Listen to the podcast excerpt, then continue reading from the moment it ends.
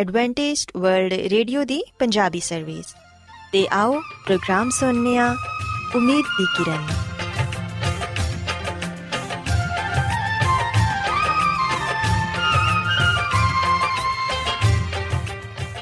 ਸਾਥਿਓ, ਮੈਂ ਤੁਹਾਡੀ ਮੇਜ਼ਬਾਨ ਫਰਾਜ਼ ਸਲੀਮ, ਪ੍ਰੋਗਰਾਮ ਉਮੀਦ ਦੀ ਕਿਰਨ ਦੇ ਨਾਲ ਤੁਹਾਡੀ ਖidmat 'ਚ ਹਾਜ਼ਰ ਹਾਂ। ਸਾਡੀ ਪੂਰੀ ਟੀਮ ਵੱਲੋਂ ਪ੍ਰੋਗਰਾਮ ਸੁਣਨ ਵਾਲੇ ਸਾਰੇ ਸਾਥੀਆਂ ਨੂੰ ਸਾਡਾ ਮੁਹੱਬਤ ਤੇ ਖਲੂਸ ਭਰਾ ਸਲਾਮ ਕਬੂਲ ਹੋਏ ਸਾਥਿਓ ਉਮੀਦ ਕਰਨੀਆ ਕਿ ਤੁਸੀਂ ਸਾਰੇ ਖੁਦਾ ਤਾਲਾ ਦੇ ਫਜ਼ਲੋ ਕਰਮ ਨਾਲ ਖੈਰੀਅਤ ਨਾਲ ਹੋ ਤੇ ਅੱਜ ਦੇ ਪ੍ਰੋਗਰਾਮ ਦੀ ਤਫਸੀਲ ਕੁਝ ਇਸ ਤਰ੍ਹਾਂ ਹੈ ਕਿ ਪ੍ਰੋਗਰਾਮ ਦਾ ਆਗਾਜ਼ ਇੱਕ ਖੂਬਸੂਰਤ ਗੀਤ ਨਾਲ ਕੀਤਾ ਜਾਏਗਾ ਤੇ ਗੀਤ ਦੇ ਬਾਅਦ ਖੁਦਾ ਦੇ ਖਾਦਮ ਅਜ਼ਮਤ ਇਮਨੁਅਲ ਖੁਦਾਵੰਦ ਦੇ ਇਲਾਹੀ ਪਾਕਲਾਮ ਚੋਂ ਪੈਗਾਮ ਪੇਸ਼ ਕਰਨਗੇ ਇਸ ਤੋਂ ਇਲਾਵਾ ਸਾਥਿਓ ਪ੍ਰੋਗਰਾਮ ਦੇ ਆਖਿਰ 'ਚ ਇੱਕ ਹੋਰ ਖੂਬਸੂਰਤ ਗੀਤ ਤੁਹਾਡੀ ਖidmat 'ਚ ਪੇਸ਼ ਕੀਤਾ ਜਾਏਗਾ ਸੋ ਆਓ ਅੱਜ ਦੇ ਪ੍ਰੋਗਰਾਮ ਦਾ ਆਗਾਜ਼ ਇਸ ਰੂਹਾਨੀ ਗੀਤ ਨਾਲ ਕਰਨੇ ਆ। ਅੱਖੀਆਂ ਚੁਕਨਾ ਹਵਾਲੇ ਪਹਾੜਾਂ ਮਦਦ ਲਈ ਮੈਂ ਕਿਸ ਨੂੰ ਪੁਕਾਰਾਂ? ਅੱਖੀਆਂ ਚੁਕਨਾ ਵਾਲੇ ਪਹਾੜਾਂ ਮਦਦ ਲਈ ਮੈਂ ਕਿਸ ਨੂੰ ਪੁਕਾਰਾਂ? ਅੱਖੀਆਂ ਚੁਕਨਾ ਵਾਲੇ ਪਹਾੜਾਂ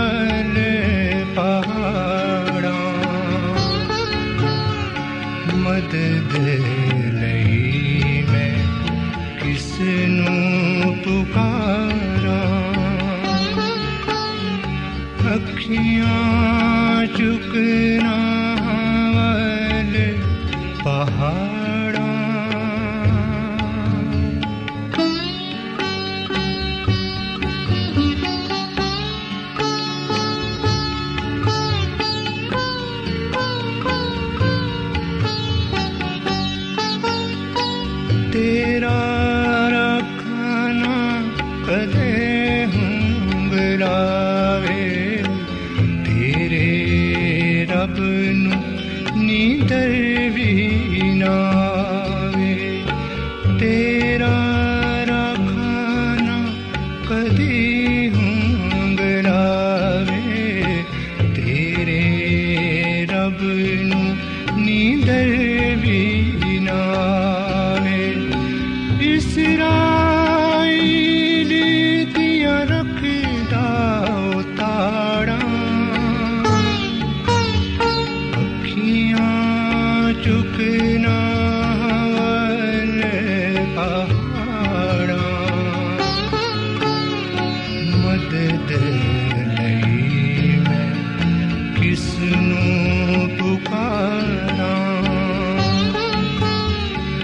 च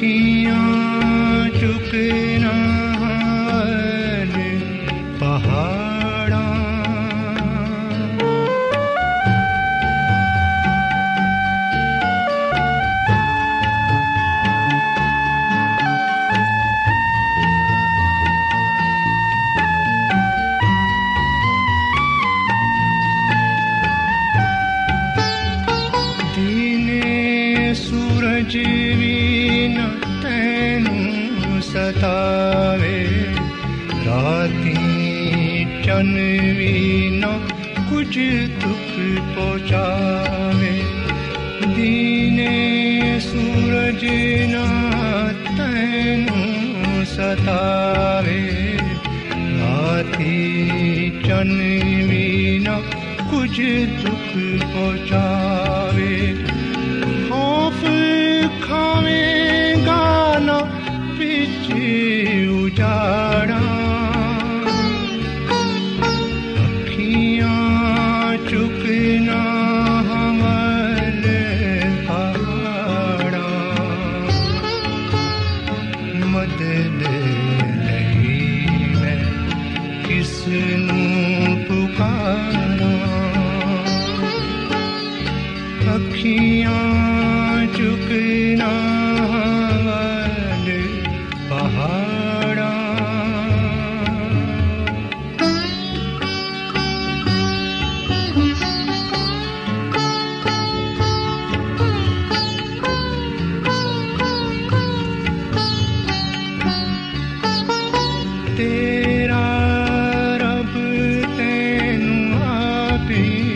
ਆਪੇ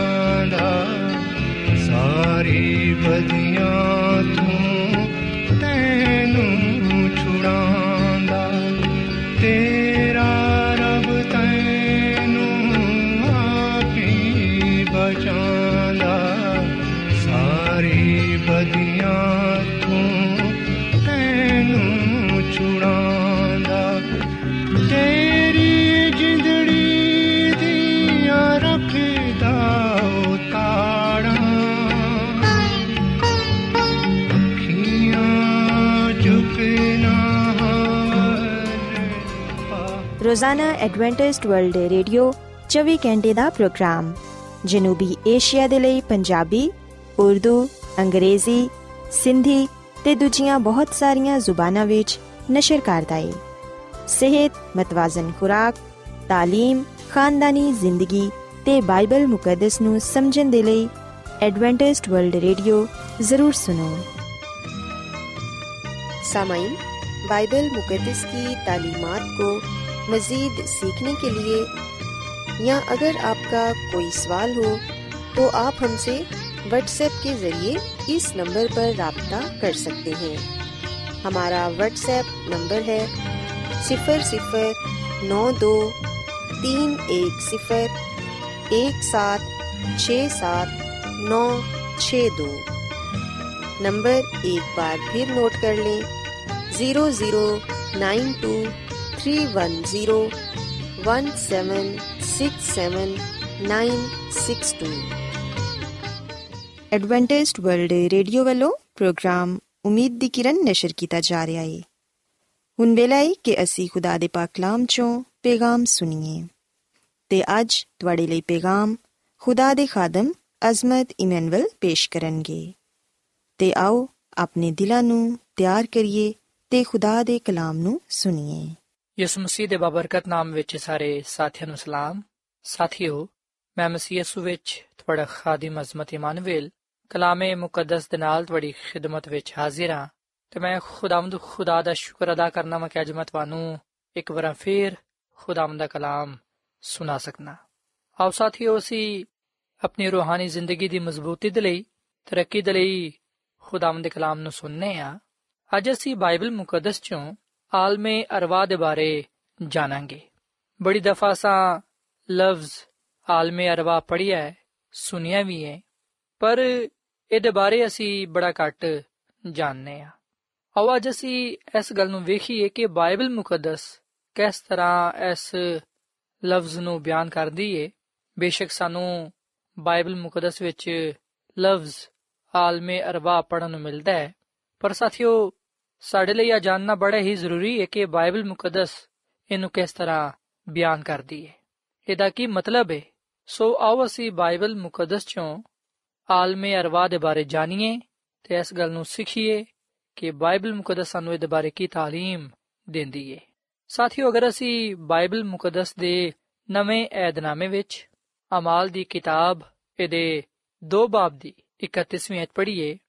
ਸੋ ਅਮਲ ਦੀ ਕਿਤਾਬ ਦੇ 2 ਬਾਬ ਦੀ 29ਵੀਂ ਆਇਤ ਵਿੱਚ ਲਿਖਿਆ ਹੈ ਕਿ ਉਹਨੇ ਪੇਸ਼ਨਗੋਈ ਦੇ ਤੌਰ ਨਾਲ ਮਸੀਹ ਦੇ ਜੀ ਉਠਣ ਦਾ ਜ਼ਿਕਰ ਕੀਤਾ? ਕਿ ਨਾ ਉਹ ਆਲਮੇ ਅਰਵਾ ਵਿੱਚ ਛੜਿਆ ਗਿਆ ਤੇ ਨਾ ਉਹਦੇ ਜਿਸਮ ਦੇ ਸੜਨ ਦੀ ਨੌਬਤ ਪਹੁੰਚੀ। ਸੋ ਸਾਥੀਓ, ਅਸੀਂ ਬਾਈਬਲ ਮੁਕੱਦਸ ਦੇ ਇਸ ਹਵਾਲੇ ਵਿੱਚ ਲਫ਼ਜ਼ ਆਲਮੇ ਅਰਵਾ ਪੜ੍ਹਨੇ ਆ। ਇਸ ਹਵਾਲੇ ਵਿੱਚ ਇਹ ਗੱਲ ਬਿਆਨ ਕੀਤੀ ਗਈ ਹੈ ਯਿਸੂ ਮਸੀਹ ਦੇ ਜੀ ਉਠਣ ਦੇ ਬਾਰੇ ਕਿ ਨਾ ਉਹ ਆਲਮੇ ਅਰਵਾ ਵਿੱਚ ਛੜਿਆ ਗਿਆ ਤੇ ਨਾ ਉਹਦੇ ਜਿਸਮ ਦੇ ਸੜਨ ਦੀ ਨੌਬਤ ਪਹੁੰਚੀ। ਸੋ ਆਓ ਸਾਥੀਓ, ਅਸੀਂ ਸਭ ਤੋਂ ਪਹਿਲਾਂ ਇਸ ਗੱਲ ਨੂੰ ਜਾਣੀਏ ਤੇ ਇਸ ਗੱਲ ਨੂੰ ਸਿੱਖੀਏ ਕਿ ਲਫ਼ਜ਼ ਆਲਮੇ ਅਰਵਾ ਦਾ ਮਤਲਬ ਕੀ ਹੈ ਸਾਥੀਓ, ਅਗਰ ਅਸੀਂ ਲਫ਼ਜ਼ ਬਾ ਲਫ਼ਜ਼ ਇਹਦੇ ਮਾਇਨੇ ਵੇਖੀਏ ਆਲਮੇ ਅਰਵਾ ਦੇ, ਤੇ ਇਹਦਾ ਮਤਲਬ ਬਣੇਗਾ ਆਲਮ, ਯਾਨੀ ਕਿ ਜਹਾਨ, ਦੁਨੀਆ ਤੇ ਅਰਵਾ ਜਿਹੜਾ ਕਿ ਰੂਹ ਦੀ ਜਮਾ ਹੈ। ਸੋ ਆਲਮੇ ਅਰਵਾ ਦਾ ਮਤਲਬ ਬਣਿਆ, ਰੂਹਾਂ ਦਾ ਜਹਾਨ ਜਾਂ ਮੁਰਦਾ ਲੋਕਾਂ ਦੀ ਜਗ੍ਹਾ। ਸਾਥੀਓ ਗੱਲ ਯਾਦ ਰੱਖੋ ਕਿ ਬਾਈਬਲ ਮੁਕੱਦਸ ਦੇ ਪੁਰਾਣੇ ਅਹਿਦਨਾਮੇ ਵਿੱਚ ਲਫ਼ਜ਼ ਆਲਮੇ ਅਰਵਾ ਇੱਕ ਦਫਾ ਵੀ ਇਸਤੇਮਾਲ ਨਹੀਂ ਹੋਇਆ। ਬਾਈਬਲ ਮੁਕੱਦਸ ਦਾ ਪਹਿਲਾ ਹਿੱਸਾ ਜਿਹੜਾ ਕਿ ਪੁਰਾਣਾ ਅਹਿਦਨਾਮਾ ਹੈ, ਇਹਦੇ ਵਿੱਚ ਅਸੀਂ ਕਿਧਰੇ ਵੀ ਲਫ਼ਜ਼ ਆਲਮੇ ਅਰਵਾ ਨਹੀਂ ਪੜ੍ਹਦੇ। ਜਦਕਿ ਬਾਈਬਲ ਮੁਕੱਦਸ ਦੇ ਨਵੇਂ ਅਹਿਦਨਾਮੇ ਵਿੱਚ ਲਫ਼ਜ਼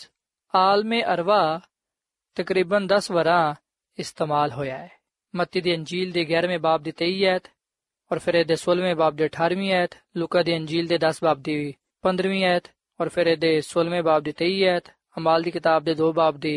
27ਵੀਂ ਐਤ ਫਿਰ 31ਵੀਂ ਐਤ ਤੇ ਮੁਕਾਸ਼ਵਾ ਦੀ ਕਿਤਾਬ ਦੇ ਪਹਿਲੇ ਬਾਬ ਦੇ 18ਵੀਂ ਐਤ ਇਹਦੇ 6 ਬਾਬ ਦੀ 8ਵੀਂ ਐਤ 20 ਬਾਬ ਦੀ 13ਵੀਂ ਤੇ 14ਵੀਂ ਐਤ ਸੋ ਬਾਈਬਲ ਮੁਕੱਦਸ ਦੇ ਨਵੇਂ ਏਧਨਾਮੇ ਵਿੱਚ ਇਹਨਾਂ ਹਵਾਲਿਆਂ ਵਿੱਚ ਅਸੀਂ ਲਫ਼ਜ਼ ਆਲਮੇ ਅਰਵਾ ਪੜ੍ਹਨੇ ਆ। ਸੋ ਸਾਥੀਓ ਗੱਲ ਯਾਦ ਰੱਖੋ ਕਿ ਲਫ਼ਜ਼ ਆਲਮੇ ਅਰਵਾ ਸਿਰਫ ਬਾਈਬਲ ਮੁਕੱਦਸ ਦੇ ਨਵੇਂ ਏਧਨਾਮੇ ਵਿੱਚ ਹੀ ਇਸਤੇਮਾਲ ਹੋਇਆ ਹੈ, ਜਦਕਿ ਲਫ਼ਜ਼ ਆਲਮੇ ਅਰਵਾ ਬਾਈਬਲ ਮੁਕੱਦਸ ਦੇ ਪੁਰਾਣੇ ਏਧਨਾਮੇ ਵਿੱਚ ਇਸਤੇਮਾਲ ਨਹੀਂ ਹੋਇਆ। ਤੇ ਸਾਥੀਓ ਤੇ ਮੈਂ ਤੁਹਾਨੂੰ ਆ ਵੀ ਗੱਲ ਦੱਸਣਾ ਚਾਹਾਂਗਾ ਕਿ ਆਲਮੇ ਅਰਵਾ ਜਿਹੜੇ ਅਬਰਾਨੀ ਲਫ਼ਜ਼ ਤੋਂ ਤਰਜਮਾ ਕੀਤਾ ਗਿਆ ਹੈ, ਉਹ ਹੈ ਸ਼ਿਓਲ ਤੇ ਯੂਨਾਨੀ ਵਿੱਚ ਇਹਨੂੰ ਹੈਡੀਜ਼ ਕਿਹਾ ਜਾਂਦਾ ਹੈ। ਤੇ ਤਕਰੀਬਨ 65 ਮਰਤਬਾ ਜਿਹੜਾ ਸ਼ਿਓਲ ਲਫ਼ਜ਼ ਹੈ, ਉਹ ਬਾਈਬਲ ਮੁਕੱਦਸ ਦੇ ਪੁਰਾਣੇ ਅਹਿਦਨਾਮੇ ਵਿੱਚ ਇਸਤੇਮਾਲ ਹੋਇਆ ਹੈ, ਜਿਹਦਾ ਤਰਜਮਾ ਆਲਮੇ ਰਵਾ ਦੇ ਬਜਾਏ ਪਾਤਾਲ ਕੀਤਾ ਗਿਆ ਹੈ। ਜਦਕਿ ਬਾਈਬਲ ਮੁਕੱਦਸ ਦੇ ਨਵੇਂ ਅਹਿਦਨਾਮੇ ਵਿੱਚ ਇਹਦਾ ਤਰਜਮਾ ਆਲਮੇ ਅਰਵਾ ਕੀਤਾ ਗਿਆ ਹੈ। ਸੋ ਇਹਦਾ ਮਤਲਬ ਹੈ ਕਿ ਅਬਰਾਨੀ ਤੇ ਯੂਨਾਨੀ ਜ਼ੁਬਾਨ ਤੋਂ ਜਿਹੜਾ ਤਰਜਮਾ ਉਰਦੂ ਵਿੱਚ ਕੀਤਾ ਗਿਆ ਹੈ, ਉਹ ਪਾਤਾਲ ਤੇ ਆਲਮੇ ਅਰਵਾ ਹੈ। ਪਾਤਾਲ ਲਫ਼ਜ਼ ਬਾਈਬਲ ਮੁਕੱਦਸ ਦੇ ਪੁਰਾਣੇ ਅਹਿਦਨਾਮੇ ਵਿੱਚ ਇਸਤੇਮਾਲ ਹੋਇਆ ਹੈ, ਜਦਕਿ ਐਸੇ ਲਫ਼ਜ਼ ਦੀ ਜਗ੍ਹਾ ਬਾਈਬਲ ਮੁਕੱਦਸ ਦੇ ਨਵੇਂ ਅਹਿਦਨਾਮੇ ਵਿੱਚ ਆਲਮੇ ਅਰਵਾ ਲਫ਼ਜ਼ ਇਸਤੇਮਾਲ ਕੀਤਾ ਗਿਆ ਹੈ। ਸੋ ਅਸੀਂ ਇਸ ਨਤੀਜੇ ਤੇ ਪਹੁੰਚਨੇ ਆ ਕਿ ਆਲਮੇ ਅਰਵਾ ਜਾਂ ਪਤਾਲ ਇਹਨਾਂ ਦੋਵਾਂ ਦਾ ਇੱਕ ਹੀ ਮਤਲਬ ਹੈ। ਤੇ ਸਾਥੀਓ ਆ ਗੱਲ ਯਾਦ ਰੱਖੋ ਕਿ ਜਦੋਂ ਅਸੀਂ ਅਬਰਾਨੀ ਤੇ ਯੂਨਾਨੀ ਜ਼ੁਬਾਨ ਦਾ ਮਤਾਲਾ ਕਰਨੇ ਆ, ਜਿੱਥੋਂ ਇਸ ਲਫ਼ਜ਼ ਦਾ ਤਰਜਮਾ ਕੀਤਾ ਗਿਆ ਹੈ, ਇਹਦਾ ਹਕੀਕਤ ਵਿੱਚ ਜਿਹੜਾ ਮਤਲਬ ਨਿਕਲਦਾ ਹੈ, ਉਹ ਹੈ ਕਬਰ। ਕਿਉਂਕਿ ਸਾਥੀਓ, ਅਗਰ ਅਸੀਂ ਜ਼ਬੂਰ 16 ਤੇ ਦੀ 10ਵੀਂ ਅਧ ਪੜ੍ਹੀਏ, ਤੇ ਇੱਥੇ ਲਿਖਿਆ ਕਿ ਤੂੰ ਨਾ ਮੇਰੀ ਜਾਨ ਨੂੰ ਪਤਾਲ ਵਿੱਚ ਰਹਿਣ ਦੇਵੇਂਗਾ ਤੇ ਨਾ ਆਪਣੇ ਮੁਕੱਦਸ ਨੂੰ ਸੜਨ ਦੇਵੇਂਗਾ। ਸੋ ਜ਼ਬੂਰ 16 ਤੇ ਦੀ 10ਵੀਂ ਆਇਤ ਦਾ ਹਵਾਲਾ ਸੀ ਬਾਈਬਲ ਮੁਕੱਦਸ ਦੇ ਨਵੇਂ ਏਧਨਾਮੇ ਵਿੱਚ ਪੜ੍ਹਨੇ ਆ, ਜਿਵੇਂ ਕਿ ਮੈਂ ਸ਼ੁਰੂ ਵਿੱਚ ਪੜ੍ਹਿਆ ਹੈ, ਅਮਾਲ ਦੀ ਕਿਤਾਬ ਦੇ 2 ਬਾਬ ਦੀ 31ਵੀਂ ਆਇਤ। ਕਿ ਨਾ ਉਹ ਆਲਮੇ ਅਰਵਾ ਵਿੱਚ ਛੜਿਆ ਗਿਆ, ਨਾ ਉਹਦੇ ਜਿਸਮ ਦੇ ਸੜਨ ਦੀ ਨੌਬਤ ਪਹੁੰਚੀ। ਸੋ ਸਾਥੀਓ, ਅਸੀਂ ਵਿਖਨੇ ਆ ਕਿ ਜਿਹੜਾ ਹਵਾਲਾ ਜ਼ਬੂਰ 16 ਦੀ 10ਵੀਂ ਆਇਤ ਵਿੱਚ ਬਿਆਨ ਕੀਤਾ ਗਿਆ ਹੈ, ਉਸੇ ਹਵਾਲੇ ਨੂੰ, ਉਸੇ ਪੇਸ਼ਨਗੋਈ ਨੂੰ, ਜਿਹੜੀ ਕਿ ਯਿਸੂ ਮਸੀਹ ਦੇ ਜੀ ਉਠਣ ਦੇ ਮੁਤਲਕ ਕੀਤੀ ਗਈ, ਉਹਨੂੰ ਅਸੀਂ ਅਮਾਲ ਦੀ ਕਿਤਾਬ ਦੇ 2 ਬਾਬ ਦੀ 31 ਐਤ ਵਿੱਚ ਪਾਣੇ ਆ। ਆ ਦੋ ਹਵਾਲੇ ਕੀ ਨੇ। ਜ਼ਬੂਰ 16 ਦੀ 10 ਐਤ ਵਿੱਚ ਲਫ਼ਜ਼ ਪਤਾਲ ਇਸਤੇਮਾਲ ਕੀਤਾ ਗਿਆ, ਜਦਕਿ ਅਮਾਲ 2 ਬਾਬ ਦੀ 31 ਐਤ ਵਿੱਚ ਲਫ਼ਜ਼ ਆਲਮ ਅਰਵਾ ਇਸਤੇਮਾਲ ਕੀਤਾ ਗਿਆ ਸੋ ਇਹਦਾ ਮਤਲਬ ਹੈ ਕਿ ਦੋਵਾਂ ਦੇ ਮਾਇਨੇ ਇੱਕ ਹੀ ਨੇ। ਤੇ ਸਾਥੀਓ, ਜਿਵੇਂ ਕਿ ਮੈਂ ਤੁਹਾਨੂੰ ਦੱਸਿਆ ਹੈ ਕਿ ਪਤਾਲ ਜਾਂ ਆਲਮ ਅਰਵਾ ਦਾ ਜਿਹੜਾ ਮਤਲਬ ਹੈ ਉਹ ਹੈ ਕਬਰ। ਤੇ ਇਸ ਗੱਲ ਦੀ ਹੀ تعلیم ਸਾਨੂੰ ਬਾਈਬਲ ਮੁਕੱਦਸ ਚੋਂ ਪੜਨ ਨੂੰ ਮਿਲਦੀ ਹੈ ਜਦਕਿ ਸਾਥੀਓ ਅਸੀਂ ਵੇਖਨੇ ਕਿ ਇਸ ਦੁਨੀਆ ਵਿੱਚ ਬਹੁਤ ਸਾਰੇ ਐਸੇ ਲੋਕ ਨੇ ਜਿਹੜੇ ਕਿ ਇਸ ਗੱਲ ਤੇ ਯਕੀਨ ਰੱਖਦੇ ਨੇ ਕਿ ਰੂਹਾਂ ਦੀ ਇੱਕ ਜਗ੍ਹਾ ਪਾਈ ਜਾਂਦੀ ਏ ਜਿਹਨੂੰ ਆਲਮੇ ਅਰਵਾ ਕਿਹਾ ਜਾਂਦਾ ਹੈ ਬਹੁਤ ਸਾਰੇ ਲੋਕਾਂ ਦੇ ਨਜ਼ਦੀਕ ਇਸ ਗੱਲ ਨੂੰ ਇਸ ਤਰ੍ਹਾਂ ਲਿਆ ਜਾਂਦਾ ਹੈ ਕਿ ਜਦੋਂ ਇਨਸਾਨ ਮਰ ਜਾਂਦਾ ਹੈ ਉਸ ਵੇਲੇ ਉਹਦੀ ਰੂਹ ਆਲਮੇ ਅਰਵਾ ਵਿੱਚ ਚਲੀ ਜਾਂਦੀ ਹੈ ਜਦਕਿ ਸਾਥੀਓ ਆ ਸੋਚ ਆ ਖਿਆਲ ਆ ਨਜ਼ਰੀਆ ਬੁੱਤ ਪ੍ਰਸਤਾਂ ਦਾ ਹੈ ਇਹਦਾ ਤਾਲੁਕ ਬੁੱਤ ਪ੍ਰਸਤੀ ਨਾਲ ਹੈ ਖੁਦਾ ਦੇ ਲੋਕ ਇਸ ਤਰ੍ਹਾਂ ਦੀ ਝੂਠੀ تعلیم ਨੂੰ ਝੂਠੇ ਖਿਆਲ ਨੂੰ ਨਜ਼ਰੀਏ ਨੂੰ ਰੱਦ ਕਰਦੇ ਨੇ ਤਰਕ ਕਰਦੇ ਨੇ ਬਾਈਬਲ ਮੁਕੱਦਸ ਕਿਧਰੇ ਵੀ ਇਹ ਗੱਲ ਬਿਆਨ ਨਹੀਂ ਕਰਦੀ ਕਿ ਰੂਹਾਂ ਦੀ ਕੋਈ ਜਗ੍ਹਾ ਪਾਈ ਜਾਂਦੀ ਹੈ ਰੂਹਾਂ ਦਾ ਕੋਈ ਜਹਾਨ ਹੈ ਇਸ ਤਰ੍ਹਾਂ ਦੀ تعلیم ਸਾਨੂੰ ਬਾਈਬਲ ਮੁਕੱਦਸ ਵਿੱਚ ਪੜਨ ਨੂੰ ਨਹੀਂ ਮਿਲਦੀ ਸਾਥੀਓ ਬੇਸ਼ੱਕ ਬਾਈਬਲ ਮੁਕੱਦਸ ਦੇ ਨਵੇਂ ਯਾਦਨਾਮੇ ਵਿੱਚ ਲਫ਼ਜ਼ ਆਲਮੇ ਅਰਵਾ ਇਸਤੇਮਾਲ ਹੋਇਆ ਹੈ ਪਰ ਸਾਥੀਓ, ਤੁਸੀਂ ਖੁਦ ਇਸ ਗੱਲ ਨੂੰ ਵੇਖ ਸਕਦੇ ਹੋ। ਜਦੋਂ ਤੁਸੀਂ ਬਾਈਬਲ ਮੁਕੱਦਸ ਦਾ ਮਤਾਲਾ ਕਰੋਗੇ, ਤਾਂ ਤੁਹਾਨੂੰ ਪਤਾ ਚੱਲੇਗਾ ਕਿ ਬਾਈਬਲ ਮੁਕੱਦਸ ਦੇ ਪੁਰਾਣੇ ਯਾਦਨਾਮੇ ਵਿੱਚ ਲਫ਼ਜ਼ ਆਲਮੇ ਅਰਵਾ ਇਸਤੇਮਾਲ ਹੀ ਨਹੀਂ ਹੋਇਆ, ਬਲਕਿ ਇਸ ਲਫ਼ਜ਼ ਦੀ ਜਗ੍ਹਾ ਪਾਤਾਲ ਇਸਤੇਮਾਲ ਹੋਇਆ ਹੈ। ਸੋ ਜਦੋਂ ਅਸੀਂ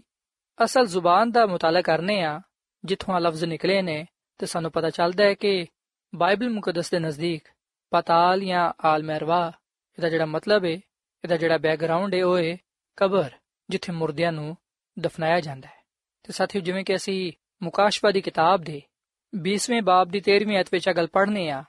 ਕਿ ਸਮੁੰਦਰ ਨੇ ਆਪਣੇ ਅੰਦਰ ਦੇ ਮੁਰਦਿਆਂ ਨੂੰ ਦੇ ਦਿੱਤਾ ਤੇ ਮੌਤ ਤੇ ਆਲਮੇ ਅਰਵਾ ਨੇ ਆਪਣੇ ਅੰਦਰ ਦੇ ਮੁਰਦਿਆਂ ਨੂੰ ਦੇ ਦਿੱਤਾ ਤੇ ਉਹਨਾਂ ਦੇ ਲਈ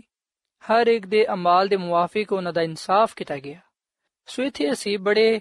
ਆਸਾਨ ਤੇ ਸਾਦਾ ਲਫ਼ਜ਼ਾਂ ਵਿੱਚ ਇਸ ਗੱਲ ਨੂੰ ਸਿੱਖ ਸਕਨੇ ਆ, ਇਸ ਗੱਲ ਨੂੰ ਜਾਣ ਸਕਨੇ ਆ। ਖੁਦਾਵੰਦ ਦਾ ਕਲਾਮ ਅਗਲ ਬਿਆਨ ਕਰਦਾ ਹੈ, ਬਾਈਬਲ ਮੁਕੱਦਸ ਅਗਲ ਬਿਆਨ ਕਰਦੀ ਹੈ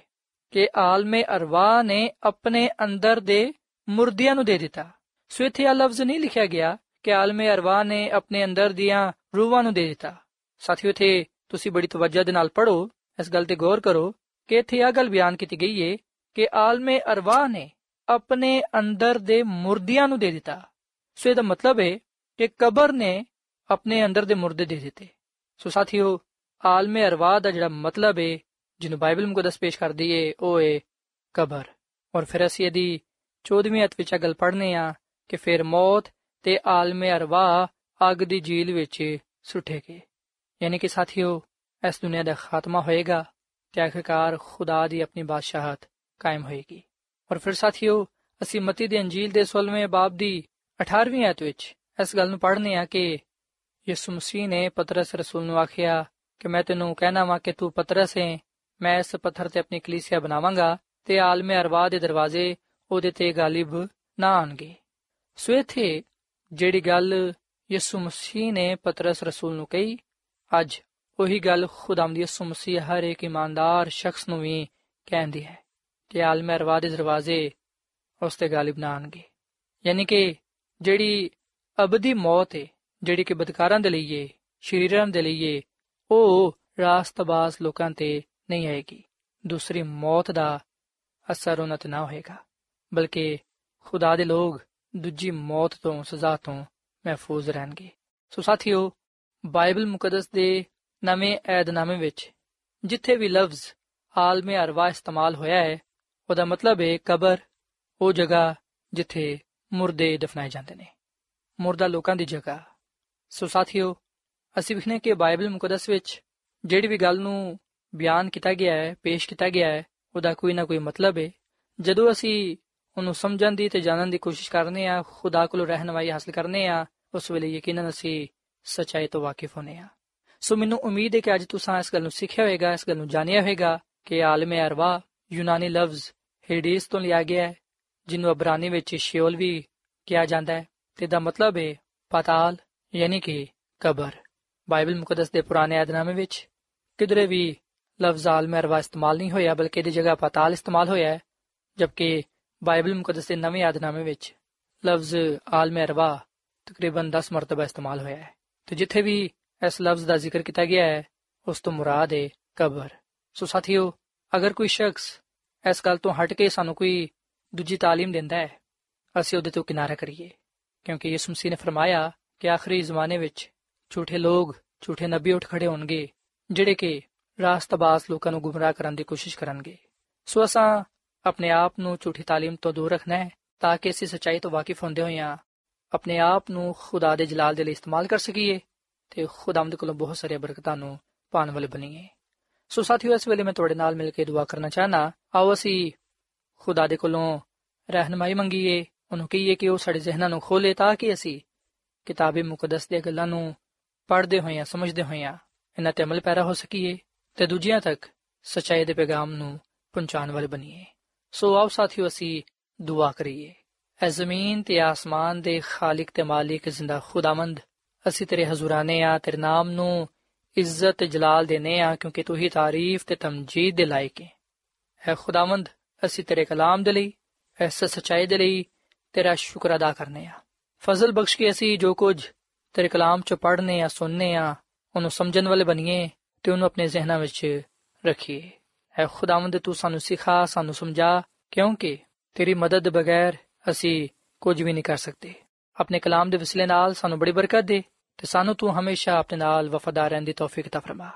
ਐ ਖੁਦਾਵੰਦ ਮੈਂ ਦੁਆ ਕਰਨਾ ਵਾ ਇਹਨਾਂ ਪਰਾਵਾਂ ਵਾਸਤੇ ਇਹਨਾਂ ਪੈਨਾ ਵਾਸਤੇ ਇਹਨਾਂ ਬੱਚਿਆਂ ਵਾਸਤੇ ਇਹਨਾਂ ਨੂੰ ਤੂੰ ਬੜੀ ਬਰਕਤ ਦੇ ਇਹਨਾਂ ਦੀ ਜ਼ਿੰਦਗੀ ਚੋਂ ਇਹਨਾਂ ਦੇ ਖਾਨਦਾਨਾਂ ਚੋਂ ਬਿਮਾਰੀਆਂ ਨੂੰ ਦੂਰ ਕਰ ਦੇ ਇਹਨਾਂ ਦੇ ਰੋਜ਼ਗਾਰ ਵਿੱਚ ਕਾਰੋਬਾਰ ਵਿੱਚ ਰੁਪਏ ਪੈਸੇ ਵਿੱਚ ਪੜ੍ਹਾਈ ਲਿਖਾਈ ਵਿੱਚ ਬਰਕਤ ਪਾ ਇਹਨਾਂ ਨੂੰ ਤੂੰ ਆਪਣੇ ਜਲਾਲ ਦੇ ਲਈ ਇਸਤੇਮਾਲ ਕਰ ਹੈ ਖੁਦਾਵੰਦ ਤੂੰ ਸਾਡੇ ਨਾਲ ਹੋ ਤੇ ਸਾਡੀ ਹਰ ਤਰ੍ਹਾਂ ਦੇ ਨਾਲ ਰਹਿਨਮਾਈ ਕਰ ਕਿਉਂਕਿ ਇਹ ਸਭ ਕੁਝ ਮੰਗ ਲੈਨੇ ਆ ਯਿਸੂ ਮਸੀਹ ਦੇ ਕਾਦਰ ਨਾਮ ਵਿੱਚ ਆਮੀਨ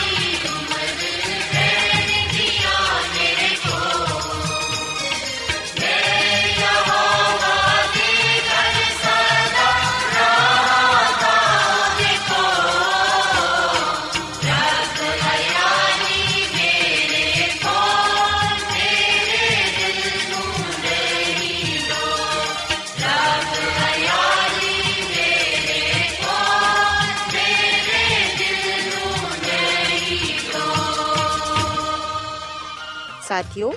ਐਡਵੈਂਟਿਸਟ ਵਰਲਡ ਰੇਡੀਓ ਵੱਲੋਂ ਪ੍ਰੋਗਰਾਮ ਉਮੀਦ ਦੀ ਕਿਰਨ ਨਿਸ਼ਰ ਕੀਤਾ ਜਾ ਰਿਹਾ ਸੀ। ਉਮੀਦ ਕਰਨੀਆ ਕਿ ਅੱਜ ਦਾ ਪ੍ਰੋਗਰਾਮ ਯਕੀਨਨ ਤੁਹਾਨੂੰ ਪਸੰਦ ਆਇਆ ਹੋਵੇਗਾ। ਸਾਥਿਓ, ਬਾਈਬਲ ਮੁਕੱਦਸ ਦੀ ਸਚਾਈਆਂ ਨੂੰ ਮਜ਼ੀਦ ਸਿੱਖਣ ਦੇ ਲਈ ਤੁਸੀਂ ਸਾਡੇ ਨਾਲ WhatsApp ਦੇ ਜ਼ਰੀਏ ਵੀ rabta ਕਰ ਸਕਦੇ ਹੋ। ਸਾਡਾ WhatsApp ਨੰਬਰ ਹੈ 0090176762 ਨੰਬਰ ਇੱਕ ਵਾਰੀ ਫੇਰ ਲਿਖ ਲਵੋ। 0092311767962 ਸਾਥਿਓ, ਕੱਲ ਇਸੇ ਵੇਲੇ ਤੇ ਇਸੇ ਫ੍ਰੀਕਵੈਂਸੀ ਤੇ ਦੁਬਾਰਾ ਤੁਹਾਡੇ ਨਾਲ ਮੁਲਾਕਾਤ ਹੋਏਗੀ। ਹੁਣ ਆਪਣੀ ਮੇਜ਼ਬਾਨ ਫਰਾਜ਼ ਸਲੀਮ ਨੂੰ ਇਜਾਜ਼ਤ ਦਿਓ ਰੱਬ ਰਾਖਾ